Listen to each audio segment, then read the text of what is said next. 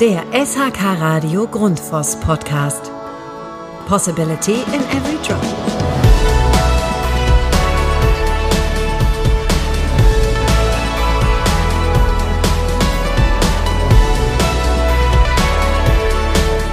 Der SHK Radio Grundfos Podcast mit der nächsten Folge. Und in dieser Folge geht es um die Geschichte von Grundfos Deutschland. Und genau, wer sitzt mir gegenüber? Natürlich Dirk Schmitz, weil Dirk, du kannst, glaube ich, zur Geschichte von Grundfos Deutschland mit einer schon sehr, sehr lang eigenen Geschichte, wer den Podcast von SAK Radio gehört hat, weiß wie lange. Nein, aber kannst du gleich nochmal sagen, ähm, du kannst eine Menge erzählen, weil du bist schon echt lange dabei, alter Hase.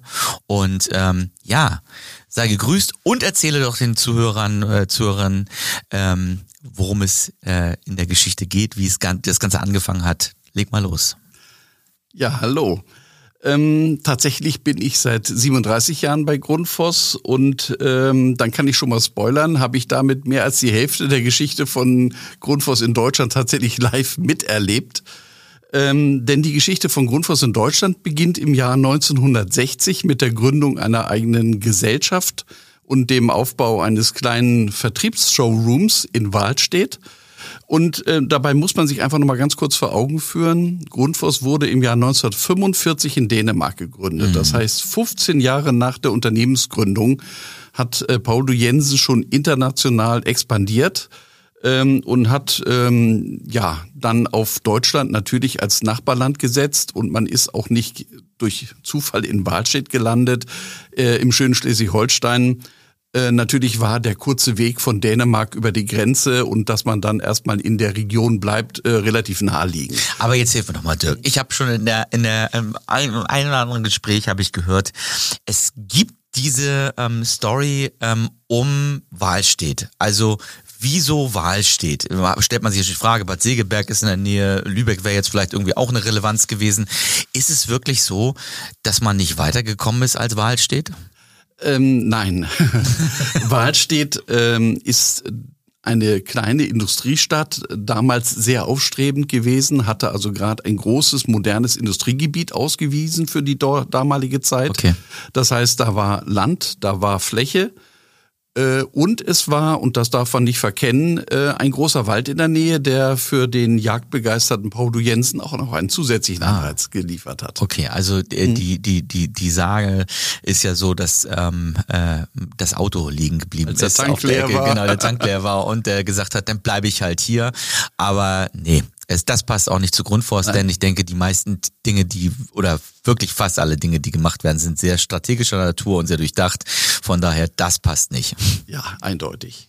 Ja, und dann war äh, Grundfos in Deutschland ähm, schon mit Heizungspumpen testweise im Ende der 50er Jahre aufgetreten, hat dann ab 1960 äh, halt aktiv in Deutschland verkauft und hat sehr schnell auch Erfolg damit gehabt mit den innovativen Produkten.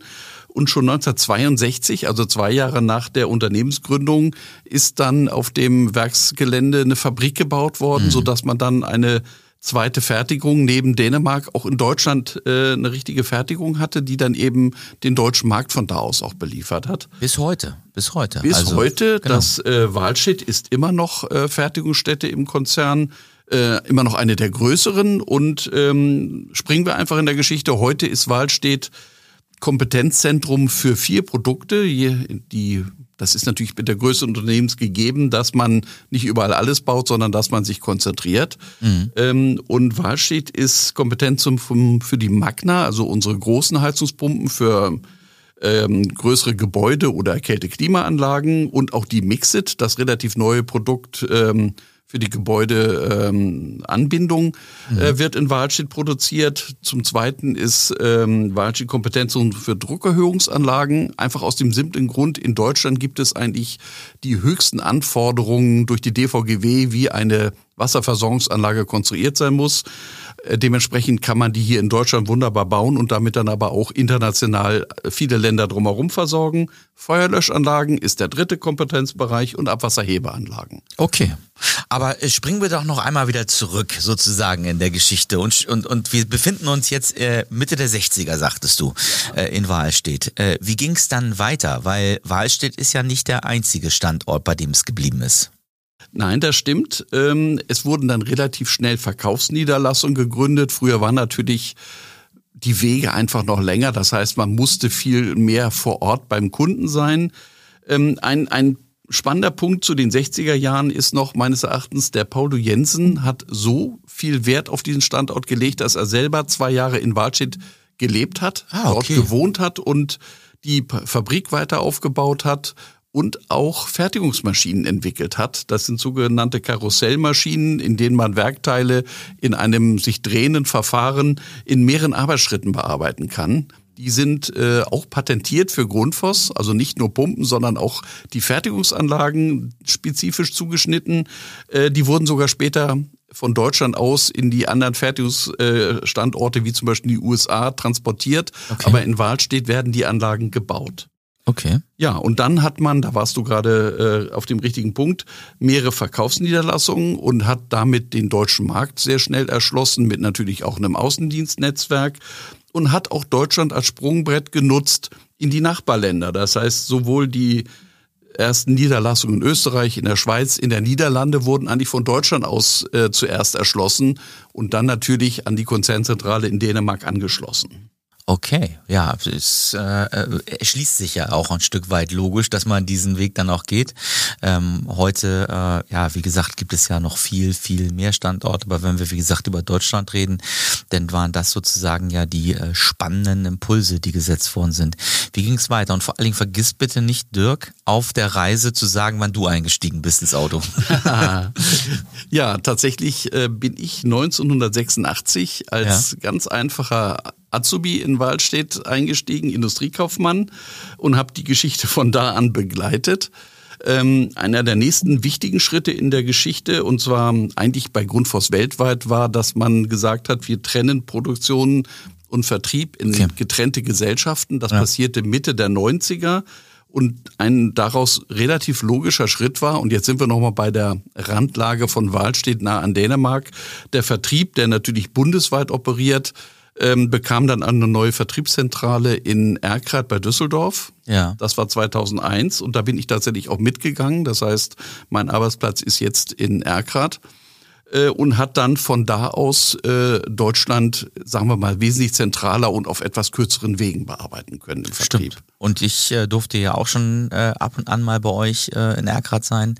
Ähm, äh, sehr, sehr schönes Gebäude, ähm, äh, spannend auf jeden Fall auch bei euch und die ganze Historie kann man ja ein Stück weit auch unten bei euch sozusagen in dem Showroom-Bereich unten auch sehen. Ähm, ja, und ähm, in Wahlstedt, äh, Waldhof, Schulungszentrum, äh, ja, habt ihr ja auch äh, weiterentwickelt, beziehungsweise auch weiter ausgebaut oder wie lange gibt es Waldhof schon? Ist es, ist, ist, gehört das schon seitdem dazu oder ist das zusätzlich gebaut worden? Ähm, die Frage habe ich mir schon immer gestellt, die muss ich jetzt mal fragen. Ja, und natürlich. Der Waldhof war tatsächlich äh, das Gebäude, in dem der Nils Du Jensen, als er in Wahlstedt war, auch gewohnt hat. Und da äh, hat dann da zum Beispiel auch einen Pferdestall gehabt und ähnliches.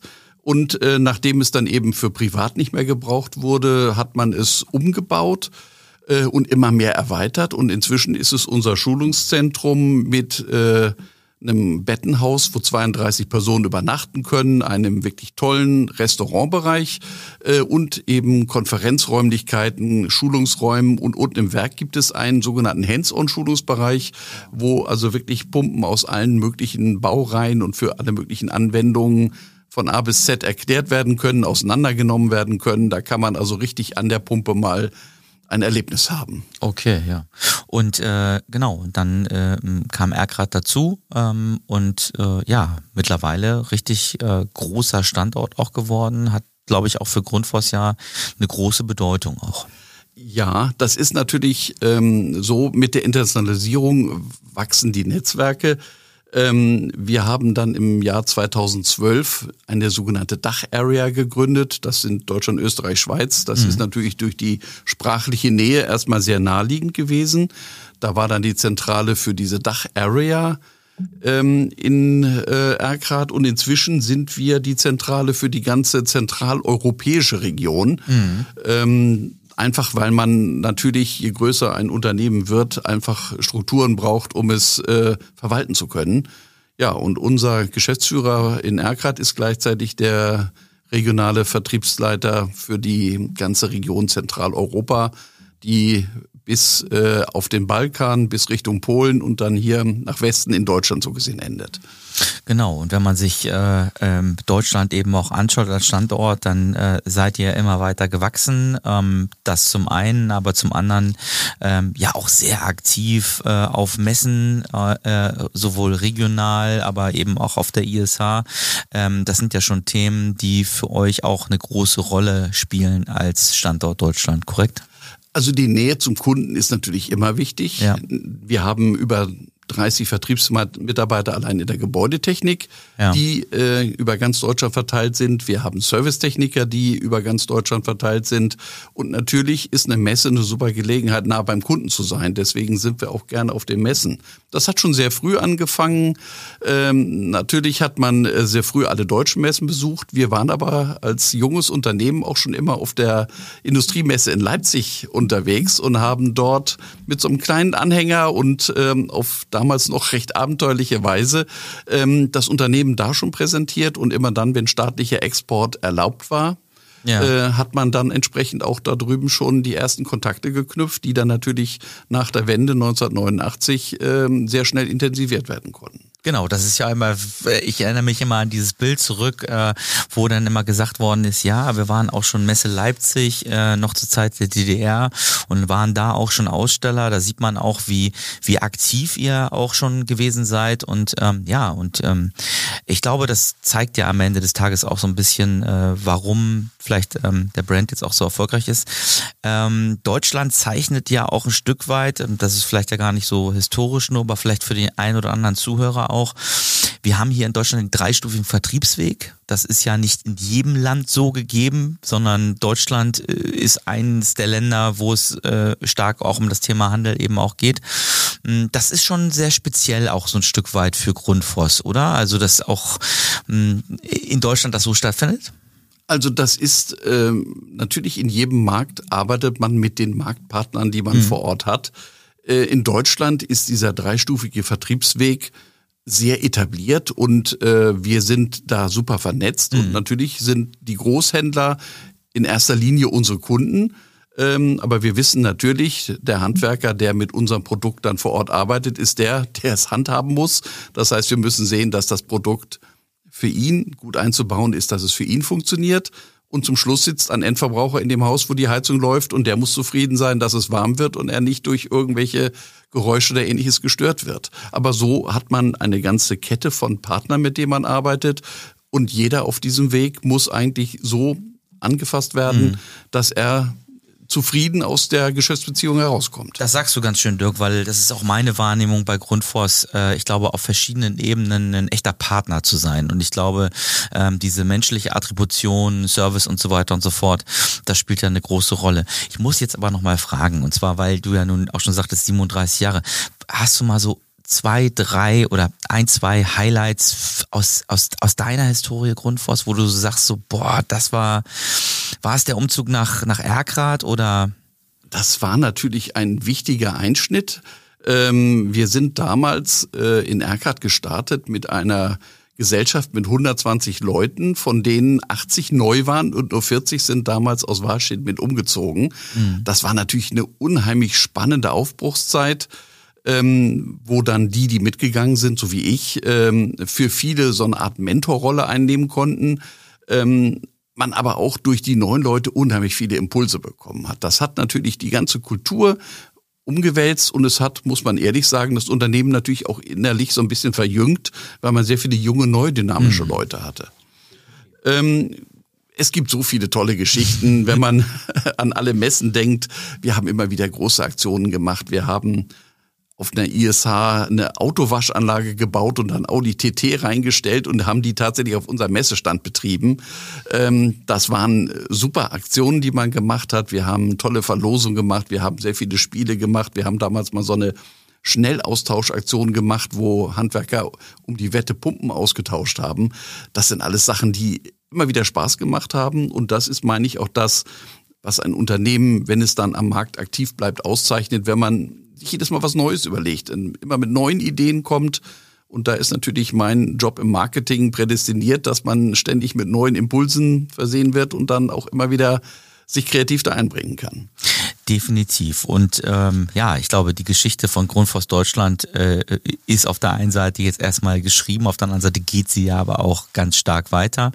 Ähm, kannst du schon so ein bisschen, äh, gibt's gibt's irgendetwas Neues, wo du sagst, so, ah, guck mal, da entwickelt sich das gerade hin oder wie ist da der, die aktuelle Situation?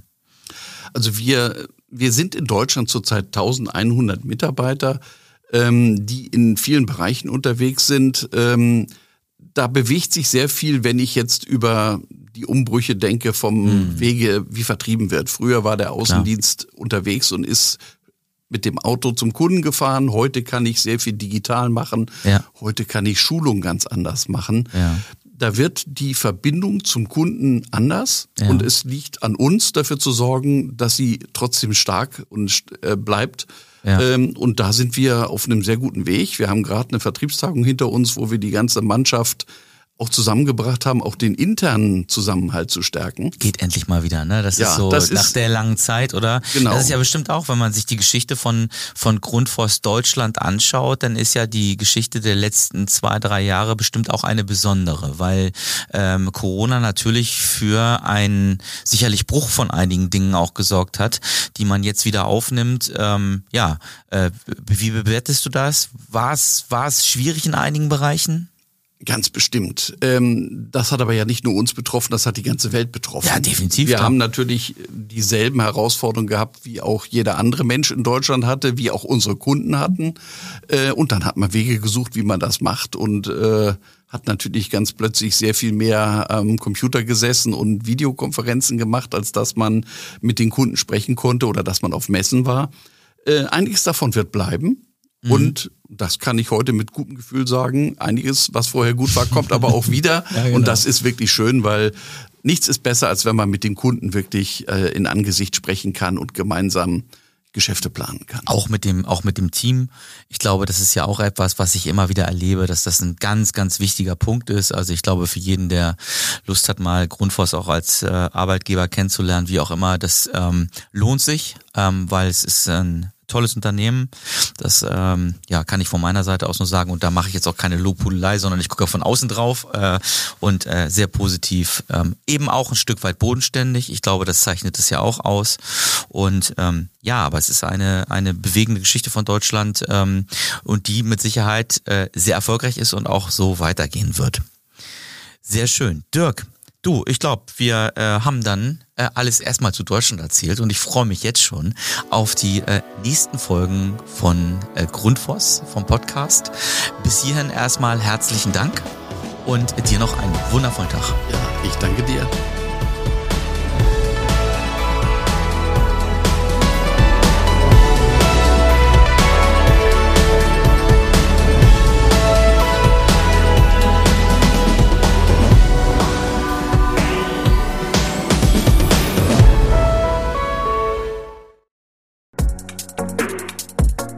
Dies ist eine Podcast-Produktion von HSN Podwave. Weitere Infos zu aktuellen Produktionen und Podcast-Formaten findest du auf hsn-podwave.de.